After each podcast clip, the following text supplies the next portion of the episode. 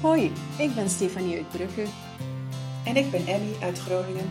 En in deze podcast praten wij over schrijven en alles wat daarmee te maken heeft. Over dromen, over sukkelen, over successen en over worstelen. Schrijven moet je zelf doen, maar je hoeft het niet alleen te doen. Pak een kop thee of koffie en kom gezellig bij ons aan de keukentafel. Even een kleine disclaimer. Omdat wij de podcast op afstand, dus online, opnemen, is de geluidskwaliteit niet van studioniveau. Maar hé, hey, het gaat om de inhoud toch? Hallo allemaal, welkom in aflevering 36 van Schrijfpraat. Vandaag hebben wij Nina Everaert te gast en uh, ik heb even opgezocht. Nina omschrijft zichzelf als vurig podiumbeest, creatief projectiel, spoken word artist, MC en ze is ook stadsdichter van Damme. Hallo Nina, welkom bij ons aan de keukentafel. Hey Stefanie, ik ben blij dat ik erbij mag zijn vandaag. Goh, wij ook, wij ook. Goh, ik heb hier al het een en het ander opgesomd. Wat zou je daar zelf nog aan toevoegen? Of heb ik zo alles wat opgesomd al? Um, ik denk dat je wel ergens een uh, goede beschrijving hebt gegeven, maar ik moet eerlijk zijn, ik vind dat zelf heel erg moeilijk om mijzelf als artiest vooral of als schrijver um, in een hokje te steken. Um, dat is iets waar ik de laatste tijd ook wel wat mee bezig ben, zo van in, in, in welk schrijvers- of performersvakje hoor ik nu thuis. Dit jaar heb ik ergens beslist van, ik ga me dat even niet aantrekken en gewoon schrijven wat ik wil. Omdat wat, wat dat ik doe start natuurlijk bij het schrijven, maar eindigt meestal of toch vooral op het podium. Um, dus ik denk, ik, noem mezelf nu om het makkelijk te maken voor mezelf. Als mensen vragen van Nino, wat doe je eigenlijk? Zeg ik gewoon, ik ben spoken word artiest. Uh, bij gebrek aan betere woord om jezelf artiest te noemen, dat vind ik altijd heel, heel moeilijk. Uh, maar ik dwing mezelf voor dat toch wat te doen, omdat ja, ik ben er wel mee bezig. Zeker, ik denk dat veel mensen daarmee kampen. Uh, en naast de angst om jezelf echt een artiest te noemen, uh, ja, jij weet dat, de mensen die meeluisteren nog niet, maar ik ging een workshop bij jou volgen, schrijven en performen. Want ik zelf, en wie weet dat wel al, ik kamp met enorme podiumangst. Het moment dat ik een podium zie, verstijf ik. Dus Nina, je bent de uitgelezen persoon om het aan te vragen. Wat moet ik doen om op een podium te raken? En iedereen die meeluistert. Of om over die angst te raken. Um, wel, um, ik vind dat een heel moeilijke vraag, ook omdat dat heel persoonlijk is. Uh, maar mm-hmm. tijdens het opbouwen van mijn workshopreeks, um, allee, dus ik perform enerzijds zelf, maar ik wil dat ook heel graag doorgeven aan andere mensen. Omdat um, schrijven, dat is iets heel eenzaams. Hè? In je bureau, op je kamer, op, of als je een atelier hebt, op je atelier. Um, ik, ik zelf schreef al heel mijn leven van dat ik heel klein was en mijn dagboeken en zo mijn gevoelens en mijn gedachten ontwarren. Maar ik had nooit echt het gevoel van kan daar iets mee doen. Um, of kan daar iets mee bereiken, of mensen hebben daar niet echt interesse in om, om mijn zielenroerselen of zo, om het zo te noemen, te lezen. Um, maar voor mij, een keer dat ik op dat podium sta en, en mijn tekst kan brengen, en vooral als ik zie dat mensen daar ook iets aan hebben dat dat hen raakt, um, dan is het voor mij af. Dan, dan is mijn tekst, uh, bij wijze van spreken, gepubliceerd of zo. dan, dan, dan is mijn taak als, als dichter of schrijver voldaan. Um, en ik moet zeggen, zelf ben ik altijd bang. Ja? Uh, ik ga er eerlijk in zijn. Ik heb altijd stress, ben altijd bang. Um, het begint wel wat te beteren, maar meer en meer op te treden. Maar vroeger bijvoorbeeld was ik vier uur voordat ik ergens moest optreden, was ik niet meer afspreekbaar. Hè. Van de stress was ik zodanig zenuwpees. Um, soms vroeg, allee, vraag ik mezelf af van, waarom doe ik mezelf dat aan? Omdat ik echt wel heel veel stress heb. En ik word stil ik stress heb. Uh, maar op het moment dat ik dan voor die micro sta, voor mijn publiek, dan valt het allemaal van me af. En dan doe ik gewoon mijn ding. En dan weet ik uh, wat ik wel kan of zo. Mm -hmm. um, en in mijn workshops, dus dat, dat wil ik doorgeven. Sorry, zeg maar. Nee, nee, nee, nee, nee. Maar ik wil even terugkomen, omdat je zegt dat je altijd zo bang bent en dat je dan stil wordt. Mm -hmm. um, ik weet niet of wie meeluistert uh, jou al heeft opgezocht, maar jij bent echt een slam poetry person. Ik heb rap battles gezien van jou. Jij staat daar te hiphoppen. uh, dit strookt totaal niet bij wat jij nu vertelt. Uh, jij bent zo levendig, zo vurig. Ah, voor wie luistert, Nina, haar Instagram is at stekkerblommen. Um, ja, je bent zo wild op dat podium. Um, de discrepantie, het kan niet groter zijn. Van waar, van waar komt die angst? Um, de angst om gezien te worden waarschijnlijk. En ook een heel groot deel perfectionisme. Ah, uh, ik heb in een boek een keer gelezen, uh, ja, de titel was Hoe word je een succesvol auteur in vijf stappen? Maar de eerste stap ging daarover, over, uh, over is dat jouw boek? Nee toch? Nee, nee, nee, maar straks moet je mij de titel sturen. Hè. Ik ga dat zeker lezen. Ja, ja, ja. Um, het was niet helemaal toepasselijk op mij, want het ging over bijvoorbeeld als je ik zeg maar iets, hè, als je bakker bent en je wil een boek schrijven over boek, uh, boeken bakken, broodjes bakken ja. of zo. Hoe dat je dan je kennis overdraagt tot het publiek. Maar de eerste stap was um, schrijfangst, hoe raak je daarover? Um, ja, en, en dat was, of welke smoesjes gebruik je om niet te hoeven schrijven? En dan uiteindelijk, elke smoes komt erop neer, schrijven is gezien worden, is je zielenroos ah, ja. uh, blootleggen. En dat heeft mij wel geholpen om te beginnen met een manuscript. Um, maar ik heb het gevoel dat ik heel erg aan het afweren ben. Podiumangst. Nee, nee. Ja. Um, het hangt allemaal aan elkaar hoor. Ja, dat is een beetje moeilijk hè. Um, podiumangst. Ah ja, voor mezelf. mijn liefde om daar te staan. Om mijn ding te doen. en iemand heeft onlangs tegen mij gezegd. Uh, mevrouw dat ik heel hard respecteer. Zei tegen mij, ja Nina je kreeg, zo, je kreeg dan een blinker in je ogen, je kreeg een sprankel in je ogen. Je dat wel, hè? En dat, is, weet ik van mezelf, dat, dat is het enige dat ik weet dat ik echt kan. Dat is performen. Waarin dat ik echt mijn binnenste kan blootleggen. En dan, ja, dat, dat is gewoon mijn passie. Ik kan het niet anders uitleggen. En daarom ga ik heel tijd door die stress. En dat wordt wel beter. En um, een van mijn uh, motto's dat ik ook op hamer tijdens mijn workshops, bij mijn, bij mijn gasten, bij mijn workshopvolgers. Ten eerste geef ik aan gewoon het zelfvertrouwen, denk ik, of probeer ik dat te geven door echt te zeggen van alles dat je schrijft is goed. Ik kan natuurlijk wel pointers geven als ik, denk van deze rijm is toch te gemakkelijk of dat, allee, schrijftechnisch dat zo helpen kan wel wat verder, denk ik. Um, maar in C, zolang dat je het meent, zolang dat je 100% achter staat, achter wat dat je schrijft, is het voor mij oké. Ik heb niet te oordelen eigenlijk over hun inhoudelijke uh, aspecten van de tekst.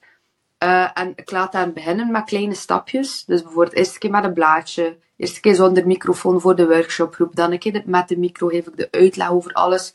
Uh, en dan het mooiste was eigenlijk het toonmoment, dat velen voor de eerste keer met alle tips dat ze dan gekregen dan op dat podium stonden, en wat ik hen dan vertel is, en wat ik ook altijd tegen mezelf zeg, mijn levensmotto is een beetje, ook al ben ik bang, ik mag zo bang zijn als ik wil, toch ga ik het doen. Um, Mooi. En ik leef daar ook een beetje naar. Um, als je iets echt wil, en de schrik ga je tegenhouden, en je gaat later spijt hebben dat je die kans niet gepakt hebt, of dat je iets niet hebt gedaan of niet gedeeld, dan, dan is dat jammer. Dus dat, probeer, dat doe ik voor mezelf ook wel. En ik ben er ook wel vrij streng op. Op mijn workshopvolgers zei ik ook van, kijk, oftewel, vanaf dat je daar staat, uh, ik zeg, je mag trillen, je blad, je mag stress hebben, um, maar je smijt je volledig. Of je probeert dat op zijn minst. En ik denk dat dat het belangrijkste is. En ook, als je, als je bang bent, je hoeft ook niet te veel show te verkopen. Het mooiste aan een optreden is authenticiteit, vind ik nog altijd.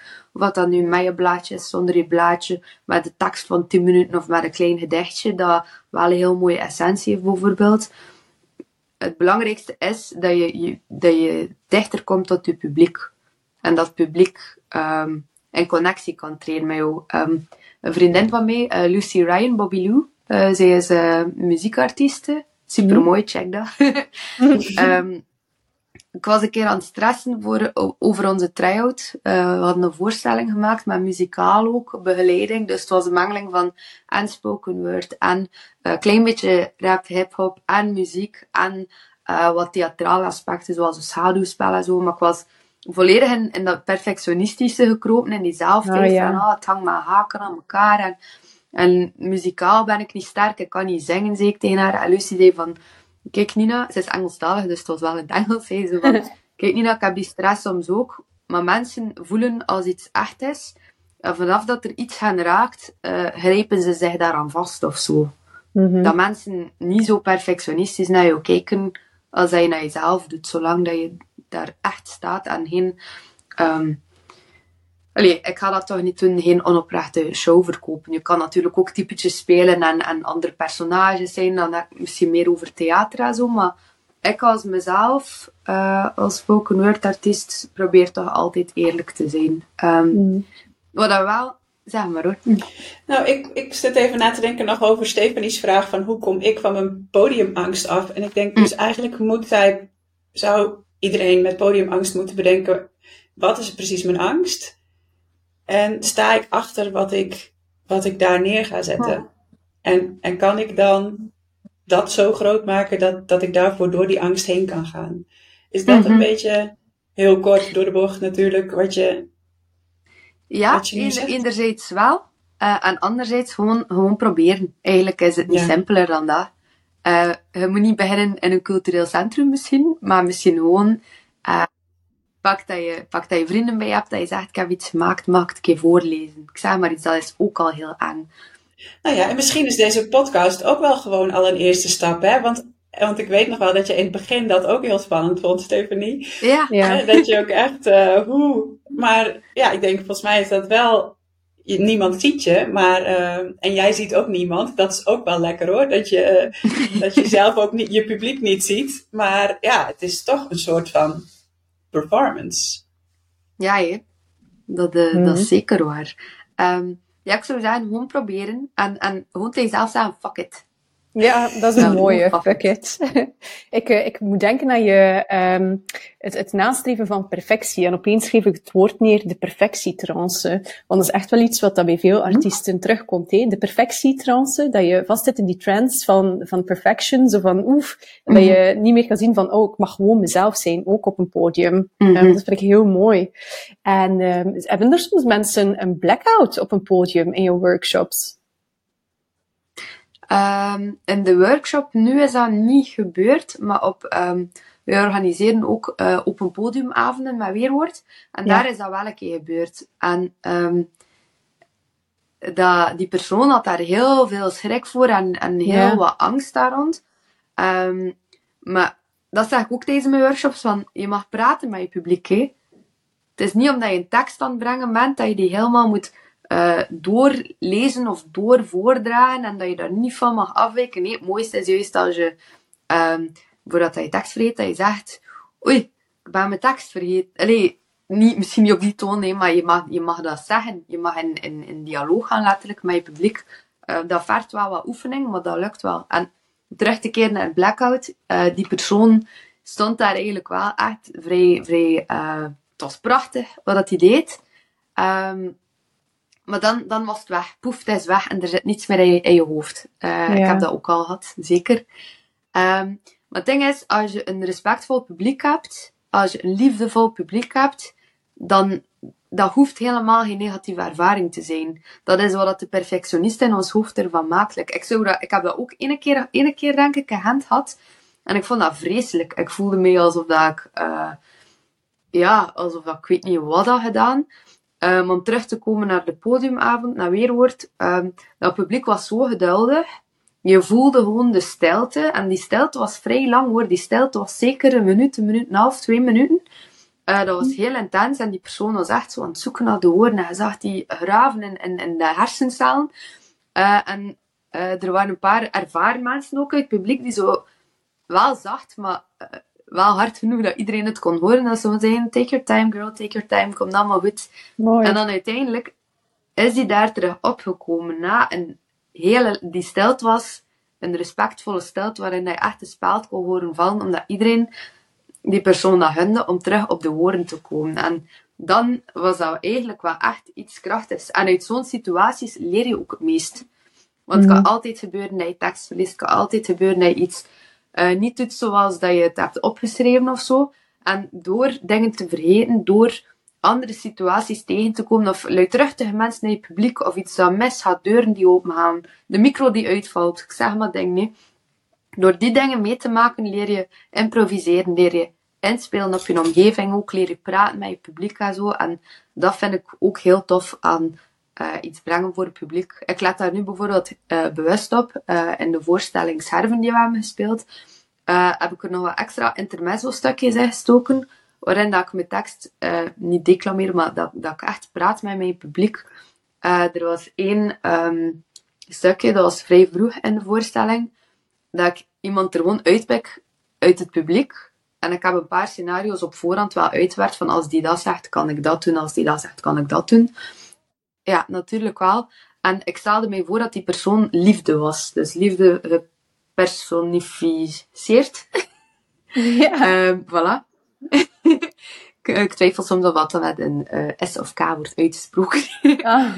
um, ik heb die persoon heel ongemakkelijk doen voelen, omdat ik die echt aansprak van, hé, hey, ben je speciaal voor mij naar hier gekomen? En ja, weet je nog waar wij elkaar voor het eerst zagen? En die persoon, oh, nou, kan ik jou niet? En dat ik dan zeg van, ah nee, weet je het niet meer? En dan, ja, het was daar. En ja, dat was heel ongemakkelijk voor die persoon, maar dat zorgde ook wel voor een, een directe lijn van mij naar het publiek. En dat ook wel uit die vier muur, allez, denkbeeldige muren van de scène durfde stappen om te praten. Dus dat vind ik wow. wel belangrijk. Ik vind dat super mooi advies. Nee, helemaal niet. Maar de vragen springen door mijn hoofd. Want ik vind het super mooi advies. Ik heb het ook opgeschreven van je mag gewoon praten met je publiek. Je mag gewoon zeggen wat je voelt op een podium. En is dat angst op een bepaald moment? En dan benoem je dat. Ja. Um, en ik denk zoals met schaamte, vaak schaam je je. En hoe meer dat je het verzwijgt, hoe groter dat die schaamte wordt. Dus ik denk mogelijk, -hmm. maar hoor mij praten, de dame met podiumangst. ik denk mogelijk, als je het benoemt, uh, dat het verdwijnt. Ik ga nog een keer een sprongetje terugmaken naar je um, schreef- en performance cursussen. Want ik vroeg af, wanneer je schrijft, en ik denk dat we bij een onderwerp gaan uitkomen waar je het ook graag over wou hebben, en dat is klank. Wanneer je schrijft, om iets te brengen op een podium, in hoeverre hou je al rekening met het ritme, de vloeibaarheid en de klank? Of is dat iets dat in een tweede stap pas komt? Mm, dat is een hele goede vraag. Dat is echt een super goede vraag. um, dat is altijd moeilijk, hè? tussen iets zelf doen of kunnen en dan dat um, uitleggen aan een, aan een groep aan een publiek. Ik ga proberen. Um, bij mij zit dat er wel al in. Dus ik denk dat dat sowieso een deel is van mijn uh, schrijfstijl. Um, dat daar sowieso wel iets van ritme in terug te vinden is. En dat dat dat dat misschien wel herkenbaar is of zo. Als moesten mensen mijn teksten lezen, maar vooral horen dan, denk ik. Um, maar, ja, hoe moet ik dat uitleggen? Bij mij is dat alsof dat ik soort van... Ik heb dat onlangs in een podcast ook gezegd. Um, die vroeg van, hoe, hoe schaaf je teksten bij om het te brengen? En ik heb het uitgelegd als... Ik heb een soort van stemvork in mijn hoofd. Um, als je die op tafel slaat, piept die een bepaalde uh, toonhoogte. En mijn teksten zijn voor mij net zo. Dus soms schrijf ik gewoon puur uh, gedachtenstroom en komt dat daar gewoon uit. Mm um, en dan blijf ik daar meestal ook wel redelijk hard vanaf. Buiten misschien een paar technische verbeteringen of, of dat ik denk van tekstopbouw, dat stuk kan beter daar of zo. Maar in het algemeen is dat af. Of ik zet mij aan een tekst en ik begin te schrijven en, en ik let heel hard op rijmschema. Bijvoorbeeld bij een nummer moet ik altijd letten op... Allee, ja. Ergens moet het rijmen en moet het een bepaalde cadans hebben om te passen. Um, maar ik grijp altijd terug naar wat, wat ik hem... Allee, wat dat mijn eigen ritmegevoel zegt. Mm -hmm. um, ben aan het afwijden van de vraag, denk nee, helemaal niet. Helemaal niet. Het gaat allemaal samen, hè? Ja, maar wat ik wel van tip geef in mijn workshop, dat is misschien een kleine preview. um, dat is wel. Wacht, hè. ik heb proberen uitleggen hoe dat, dat in mijn hoofd werd. Ik heb vroeger ook muziekles gehad, als ik mm echt jong was. En ik denk, en dansles ook en zo. Dus ik denk dat dat misschien wel bij heeft gedragen aan mijn ritmegevoel, aan mijn uh, stemgebruik misschien, ik weet het niet. Um, en dan heb ik eigenlijk gewoon de muziektaal naast de schrijftaal gelegd. Oeh, mooi. Uh, bijvoorbeeld, waar zet je je rust in je tekst? Rust is bijna even, allee, of is even belangrijk als uh, ritme en en in crescendo gaan en zo. En dan heb ik eigenlijk gewoon een paar symbolen van mijn uh, notenleer meegegeven en gezegd van kijk, denk een keer na, waar kan je een rustpauze nemen om je tekst te laten landen? Waar kan je in um, zowel in tempo als in, um, hoe zeg je dat? Uh, shit, ik zie het woord nu kwijt. Als in, intens, in, als iets in, intens is. Ja, intentie. Crescendo? Als een intentie naar omhoog gaat. Ja, ja, dus het woord dat ik gebruik dan ook. Um, ja, gewoon even nadenken van hoe spreek je zelf als je een tekst voordraagt of je hoort iets van een ander. Wat vind jij mooi? En hoe kan je dat je eigen tekst leggen? Mm Dus eigenlijk is het gewoon... Ik denk dat het ook gewoon een zoektocht is. Het is... Met spoken word is het ding, je kan het niet gewoon studeren. Ik denk dat je vooral de juiste community moet vinden. Dat je mensen moet vinden rond je die je inspireren. Want dat is niet iets dat louter op blad zit en dat je gewoon kan lezen thuis en dan, ah, ik, ik snap het, ik ga het zelf doen. Of ja, dat kan misschien ook, maar het is gewoon zo cool als je van andere mensen kan uh, inspiratie krijgen. Uh, en ik denk dat dat voor mij eigenlijk de grootste tip is van hoe ga je van geschreven naar gesproken tekst. Uh, hoe heb je de, want het is meer dan klank. ik heb dat ook gelezen in de mail, van het gaat over klank, maar toen maakte ik me de bedenking van het is meer dan klank, het is ook hoe je daar staat, hoe dat je voelt, hoe dat je je projecteert naar het publiek, hoe dat je en eigenlijk moet je daar misschien niet te veel over nadenken soms. Like mijn workshops zijn een, um, hoe zeg ik dat tegen hen? Ik geef hen eigenlijk alles hoe dat ik mijn dingen doe. Ik zeg dan van, kijk, dat is hoe ik mijn teksten voorbereid of breng of schrijf. Ik krijg heel veel manieren en trucjes aan voor als je bijvoorbeeld vastzit met inspiratie. Inspiratie vind ik een super belangrijke stap bij het, allee, de belangrijkste eigenlijk bijna. En wat ze daar dan mee doen, dat, dat mogen ze allemaal zelf kiezen. Ze mogen alles wat ik heb verteld naast hun er neerleggen en zeggen van ik doe mijn hoesting. Ja. En dan vind ik dat zelfs meestal nog beter. en wat, uh, wat inspiratie betreft, Nina, waar, waar haal jij jouw inspiratie uit? Meestal, het is niet altijd hetzelfde natuurlijk. Um, vroeger nog meer de, de, ja, de, de donkerste hoekjes van mijn eigen brein. Um, bij veel de, de donkere gedachten. Ja, ja, toch wel zo het, het eigen worstelen en, en, en je plaats zoeken op de wereld en dingen niet begrijpen ook soms. Uh, onrechtvaardigheid. Uh, ik heb een heel straf onrechtvaardigheid of rechtvaardigheidsgevoel. Mm uh, en dat maakt mij wel kwaad. En ik merk ook als ik iets breng dat um, de emotie die ik heel goed kan projecteren is vanuit iets niet begrijpen van waarom zit de wereld zo in elkaar en dan dat aanklagen. Ik merk dat dat mijn meest tussen haakjes vurige teksten zijn. Maar anderzijds is het ook gewoon filosofisch nadenken, denk ik. Mm um, ik stel mezelf heel veel vragen. En um, om het even op de, de schrijftaal te hebben, um, ik denk in beelden. als ik een gevoel voel, allee, ik, ben, ik ben ook hoogsensitief, ik durf dat wel zeggen hier. Uh, ik voel heel intense emoties, uh, denk ik. Vroeger dacht ik van iedereen heeft dat, maar blijkbaar hebben andere mensen chillere emoties. um, ja. En ik denk dat schrijven voor mij eigenlijk altijd al de... Wat het is, zo, het is zo grappig dat je zegt, andere mensen hebben dat blijkbaar minder. dat is nogal een ontdekking, hè, wanneer je ja. erachter komt. Ja, blijkbaar. Alleen, maar het, heeft mij ook handvaten, hè, om dat te weten. Nu weet ik van, ik moet echt rust pakken. Want ik doe honderdduizend verschillende dingen. En like deze maand heb ik even een stapje naar achter. Vandaar dat ik ook wat minder uh, bereikbaar op Instagram was. dat ik gewoon dacht van even chillen. um, wat was ik dat zeggen? Ah ja, en die gevoelens ben ik beginnen in beelden uh, in mijn hoofd zien of zo. Like, uh, sommige mensen zeggen van... Dat vind ik een super interessante vraag. Um, heb je een stem in je hoofd als je nadenkt? Of denk je in beelden? Oh. Of in iets anders? Stel je die vraag aan ons? Ja.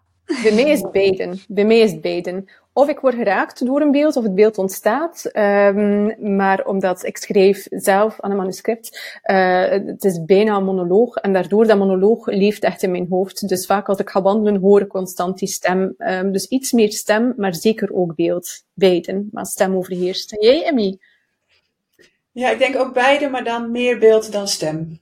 Ah ja? Maar... Ik heb ook veel herinneringen, uh, krijgen bij mij dan ook bijvoorbeeld een kleur. Ik weet nog, uh, ik heb een, een baan in loondienst gehad en toen had ik een burn-out. En als ik daaraan terugdenk, dan is het in dat, in dat gebouw altijd donker. Ja. het was daar helemaal niet donker, want er zaten hele grote ja. ramen in. Uh, en, zo, en zo schrijf ik mijn boek ook. Maar ik ben ook met het manuscript bezig, maar dat, ik zie dat ook allemaal voor me, zeg maar. Ik weet precies hoe alles eruit ziet daar. Um, en ik word ook sneller geïnspireerd door beeld dan door tekst, denk ik. Mm. Ja, ik heb, ik heb vorig jaar elke maand een kort verhaal geschreven. En dan was ik ook heel vaak geïnspireerd door iets wat ik zag tijdens een wandeling. Of um, mm. ja, als ik een, een oudere dame aan haar eettafel zie zitten, gebogen en iets schrijven, want dat zie ik dan door het raam, dan heb ik daar meteen een verhaal bij. Terwijl als ik dat in tekst zou lezen, weet ik niet of ik dat zo zou hebben. En jij dan, Nina? Zeker.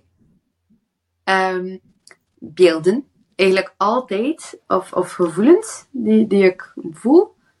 Um, en ik heb ook wel een innerlijke stem die kan praten, maar alleen als ik het bewust doe. Maar echt? Ik vind het wel een gekke constatatie hier. Zo van, ik ga, ik ga nu denken van, ik ga de mand pakken, bijvoorbeeld. Of, of ik, ga, ik ga iets oprapen. Dan denk ik nu voor expres. En dan voel ik mij onnozel, want ik denk normaal niet in de stem. Ja, bizar hè? Ja, ja, ik ben er zelfs even stil van. Omdat net zoals jij, dat je dacht van, ah, iedereen is fijngevoelig. Uh, denk ik nu, ah, denk niet iedereen met een stem in zijn hoofd. Hoe bizar is dit? ja? Ik vond, ik vond dat vroeger zelfs raar als ze zo in films zo de innerlijke, allee, de vertaalstem of zo. Of als ze zo in boeken schreven van ja, en ze dacht, ik ga dat doen. En dan dacht ik van, maar niemand denkt dat toch? Ja, jawel, jawel. Hier, dat gaat een interessant gesprek worden. Uh, morgen bij mijn uh, therapeut. ik ga dat daar een keer op tafel leggen. ja, ik vraag me dat gewoon soms af, zo'n dingen. Ja, kijk, bij deze. Ik ben, eh, ben heel blij dat je de vraag gesteld hebt. Ik vind het super interessant. leuk. Ik ga je nog een keer um, terugspringen um, naar jouw, um, of een onderdeel, of een deel van de inspiratie. Die zegt de donkere krochten uh, in mijn hoofd. En als ik het goed begreep, schreef je bijna naar jezelf. Is het schrijven een zoektocht naar antwoorden? Is het noodzakelijk voor jou in jouw schrijven dat je ook een antwoord vindt op die vragen? Of is het voldoende om de vraag te begrijpen? Wow, dat was een hele dikke vraag. Ja, dus um, ik, moet ik het nog een keer uh, resumeren? Dus je zegt dat je schrijft omdat, omdat iets jou, uh, het vuur in jou aanwakkert. Dat is bij mij ook hoor trouwens, en vaak is dat ook uh, onrecht inderdaad. bij mij persoonlijk helpt het heel hard om, om de dingen neer te schrijven. Um, pas als ik het nadien herlees, leer ik over mijzelf waar ik me eigenlijk druk om maak. En dat is voor mij voldoende. En ik vroeg me af, voor jou misschien, uh, is het belangrijk om ook effectief een antwoord of een oplossing in die vraagstellingen te vinden? Of is het gewoon, uh, of niet gewoon, dat klinkt uh, banaal gewoon, of is het eigenlijk eerder een zoektocht naar, naar een echt antwoord? Mm.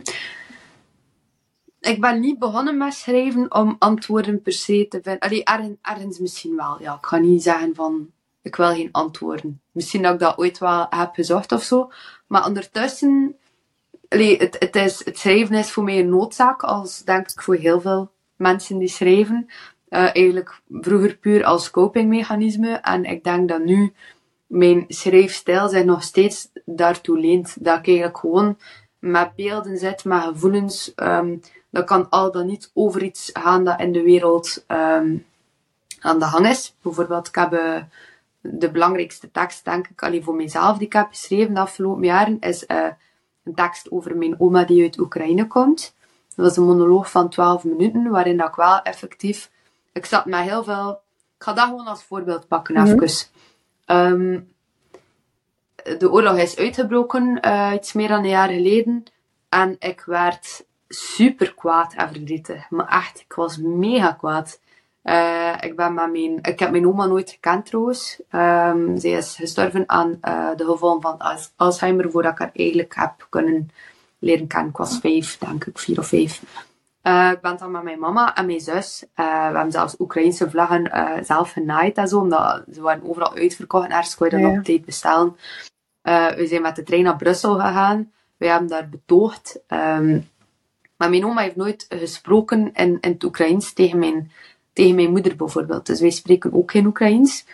Um, en ik stond daar op een betoging. Het is eigenlijk een volk dat ook, want dat was, dat was allemaal Oekraïens. Het is eigenlijk een volk dat, uh, waar dat ik eigenlijk ook vandaan kom, ergens. Mijn oorsprong ligt mm -hmm. daar ook ergens, voor een deel alleszins.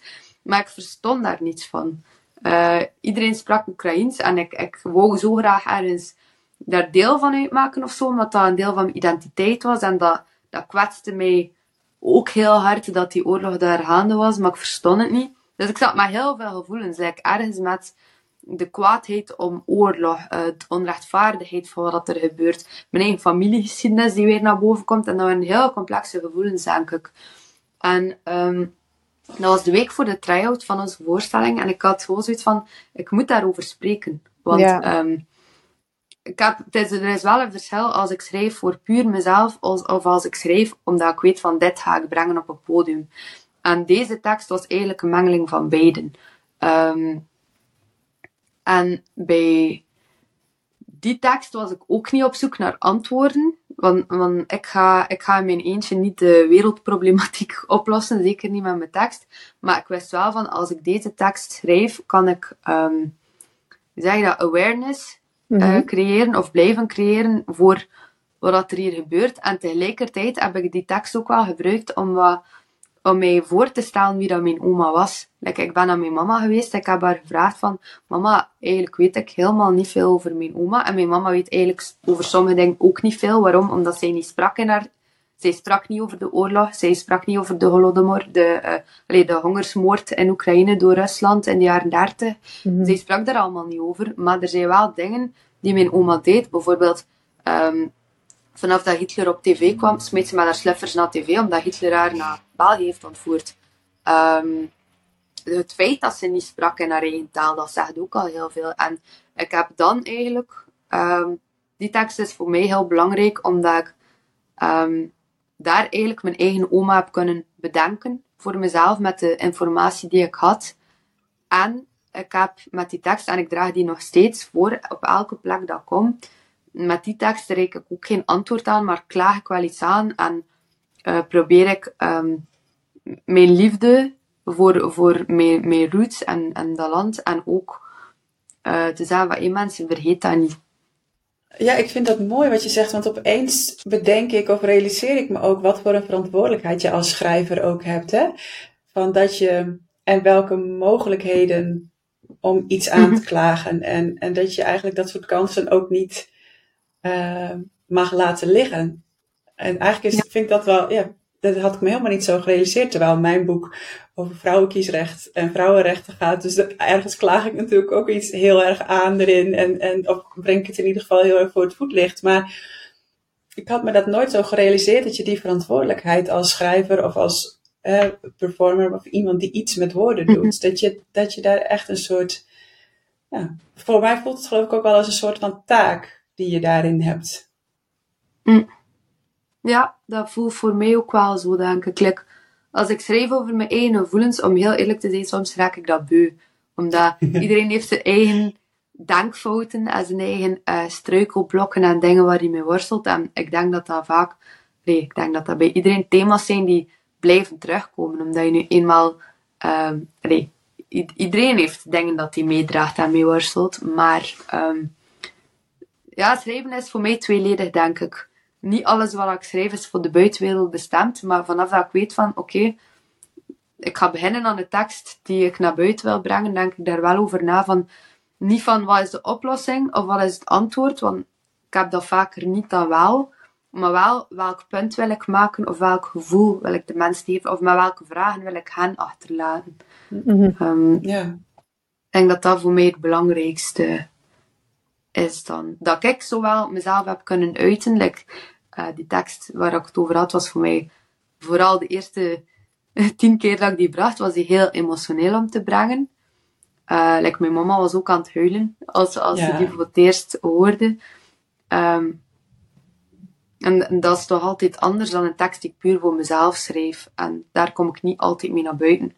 En dan, zelfs dan, misschien soms leg ik mezelf wel een bepaalde censuur op van oké, dit ga ik wel delen en deze dingen zijn wel nog steeds van mezelf. Van schrijven, als je, als je schrijft als performer en je hebt geen personage, maar je bent zelf het personage dat je zet, want ik ben authentiek, maar ik laat wel, allez, of probeer toch enkel de dingen te zien waar ik zelf mee kan omgaan.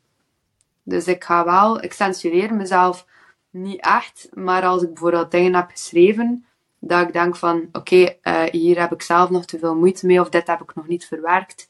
Of als mensen dit weten van me, ga ik me niet comfortabel voelen, dan leg ik het gewoon in de kast en dan deel ik het nog niet. Ook al is dat bijvoorbeeld dat ik denk van, wow, dit is de beste tekst dat ik ooit geschreven heb, ik zeg maar iets. Hè. Zelfs dat niet, dat is eigenlijk uh, een van mijn uh, regels voor mezelf, om mezelf te beschermen tegen mezelf. Van, ik ben een flap uit, ik ben heel goed geloven, ik uh, hou veel, veel van, heel veel van mensen, echt waar. Ik zou iedereen alles willen zeggen of geven, maar ik mag dat niet altijd impulsief doen. Um, het zijn wijze lessen, Nina, om zo je grenzen te bewaken heel belangrijk ook. Hè? Mm. Als, uh, als je met zoiets uh, intiem bezig bent en bij momenten dingen deelt, is het heel makkelijk om, om te ver te gaan.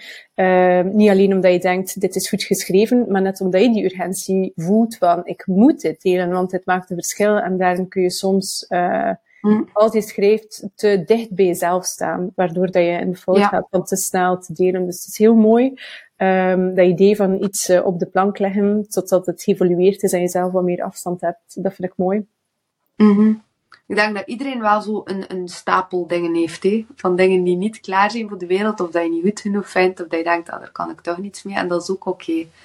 Okay. Um, ja, dat, dat vind ik wel een moeilijke, nou, zo van um, jezelf volledig blootgeven tegenover uh, jezelf toch wat wapenen of zo. Um, dat is voor mij nog steeds de zoektocht. En ook als artiest in een cultureel veld. Um, dat is voor mij, zeker nu dat ik voor, uh, voor een groot deel zelfstandig ben, is wel moeilijk. Of ook ja, bijvoorbeeld je, je zendt je teksten in naar ergens en je weet van uh, oké, okay, ik geef dat nu aan andere mensen en ik leg mij bloot aan de mening van anderen. Ik denk sowieso dat schrijven en of eender wat van kunst zelf en je dan er veroordeling daar, daar staan van kijk naar mij, je mag ervan vinden wat je wilt. Dat is denk ik wel het angst. En tegelijkertijd, mensen zijn vaak niet zo, niet zo streng als dat je bent op jezelf. Dus het is, mm. ja, heel interessant. Ja, ja, helemaal. Mensen zijn zeker niet zo streng als een ander. En ik ga heel kort door de bocht zijn nu, maar uh, vrouwen die in de spiegel kijken, zijn alleen maar streng voor zichzelf. Maar uh, andere vrouwen gaan ze nooit te dik of lelijk of wat dan ook vinden. Die, dat zijn we alleen maar tegen onszelf in de mm. spiegel aan het zeggen. Dus ik denk dat diezelfde hardheid opgaat wat schrijven betreft. En uh, ik moest daar net terugdenken aan iets wat wij vaak hier in de podcast zeggen. Dat is ook um, geen exacte wetenschap schrijven. En dat is zo eng aan je teksten blootleggen. Er zijn geen parameters voor wat is goed en wat is niet goed. Dat is puur een beleving. En elke lezer neemt zijn eigen referentiekader daarin mee. En dat is, dat is net wat dat zo eng is, dat je daar geen, geen grip op hebt. Dat loslaten, dat geen controle. Ja. Maar heel herkenbaar en heel mooi verwoord, Nina. Dankjewel. Ik, uh, ik had nog uh, een andere vraag, Nina, want ik las dat jij vroeger ook wel verhalen schreef. Doe je dat nog steeds? Want ik hoorde je net ook heel, heel even tussendoor manuscript zeggen. Is dat nog iets waar je mee bezig bent of zijn het echt vooral teksten voor? Uh, ik moet zeggen, ik heb nu al een tijdje, het beschaamt me om te zeggen, nee, maar ik heb al een tijdje niets meer geschreven voor mezelf, denk een maand of drie. Um, maar uh, ik heb drie jaar geleden wel een sprookje geschreven. Um, ah. Eigenlijk, ja, geen sprookje voor kinderen, maar een sprookje echt voor jongvolwassenen. Um, ik was een, een paar jaar daarvoor een, een geen dichte, dichte vriend, maar wel iemand die ik heel hard apprecieerde. Uh, en wel, allee, wel kende. Uh, heeft zelfmoord gepleegd en ik verstond dat niet. Um, allee, ik verstond dat wel, maar ik verstond dat niet. En dat, dat voelde heel ik vond dat zo erg. Ik vond dat heel erg. Um, ik had dat dan een paar jaar allee, niets mee gedaan met dat gevoel. En dan dacht ik van, ik wil daarover schrijven. Maar wat de uitkomst eigenlijk was, was eigenlijk een sprookje voor jongvolwassenen. En ik had eigenlijk van die vriend een soort personage gemaakt. Het ging over een pauw en een meisje dat eigenlijk een stukje onkruid was.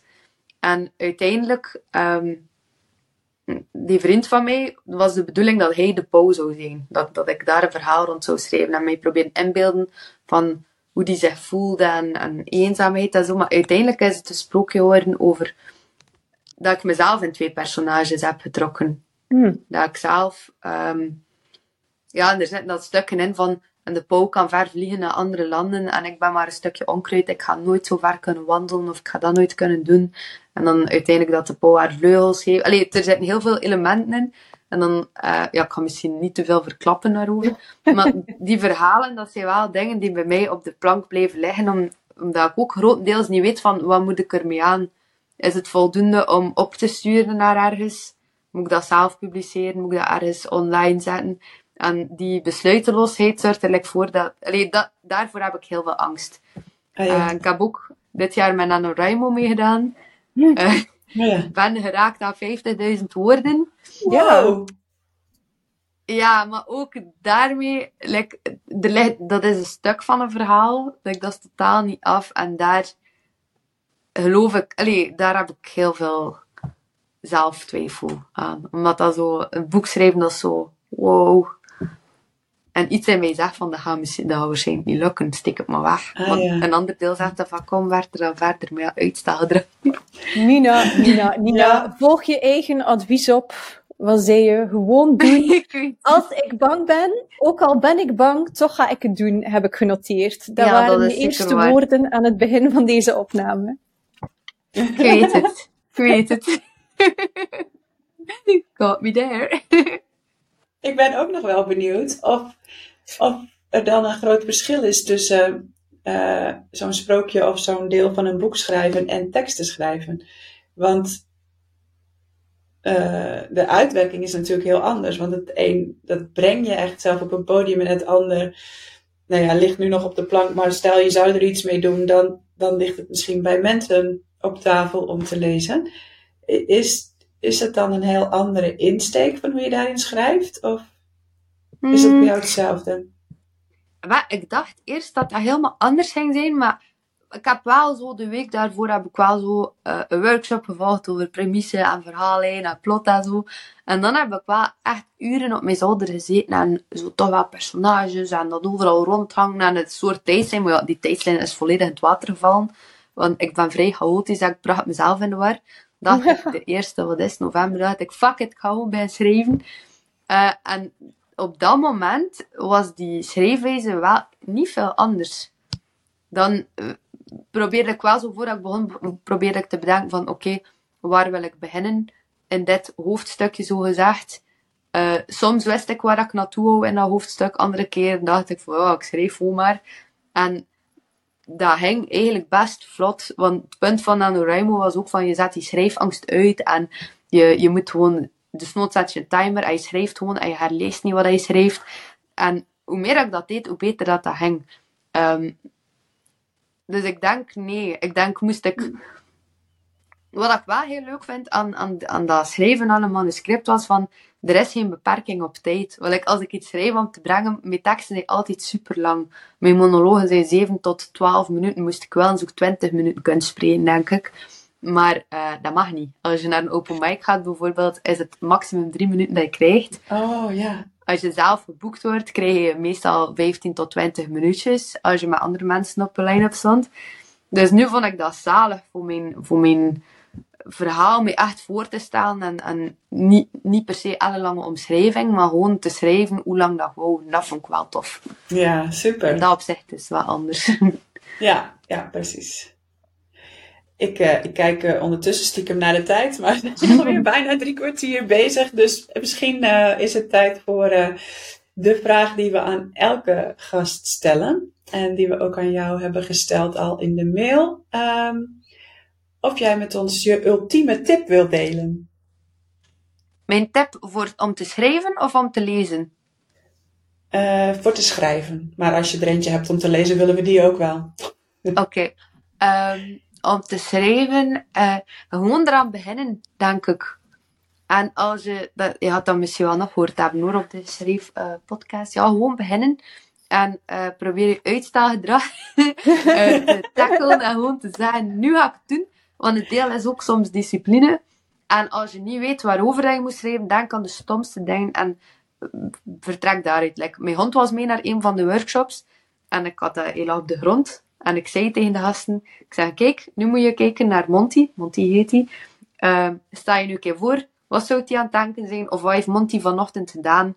Uh, of wat zijn zijn beweegredenen in het leven? En daar kwam de gekste, coolste verhaal uit. Ja, En eh, leuk. voor, voor, voor, voor leestip, denk ik. Wacht, hè. Het is een thema, hè. Voor wie luistert, Monty de hond is al de hele tijd in beeld. En nu loopt Nina rond in huis, eh, richting boekenkast vermoed ik om een boek te halen. Het is eh, heel Eh avontuurlijk. vensterbank. ah, Eh, de dochters van Kiev. ik heb dat boek gevonden vorige week in de uh, Colruyt. En ik dacht, ik moet dat hebben. En het was prachtig. Oh, Oké, dank dus, wel voor de tip. We gaan die nog delen in de show notes misschien, met de auteur. Eh Erin Letteken, Letteken. Ik denk dat het weggeschreven is in het Engels, dat de vertaling is. Dus als je graag Engelstalig leest, pak gewoon het origineel. Yes. Wel voor de tip. Alsjeblieft, hey, jullie merci. Ja, super. Dank u wel, Nina, om erbij te zijn. En eh, ja, ben heel blij dat ik je ontmoet had, want het stond al lang op de planning, maar eh, we hebben een paar keer moeten uitstellen. Bij deze is het toch gelukt, virtueel. Super, bedankt. Emmy, ik Yes, denk dat we dankjewel. kunnen afronden. Of had jij nog vraagjes? Yes. Nee, Oké, super. eh, gaan we afronden. Nou. Dankjewel voor het luisteren en tot de volgende keer. Doei! Tot de volgende. Hey, leuk dat je weer geluisterd hebt. Luister je graag naar Schrijfpraat en wil je ons ondersteunen? Dan kun je doneren via petjeaf.com schrijfpraat. We zetten de link ook in de show notes.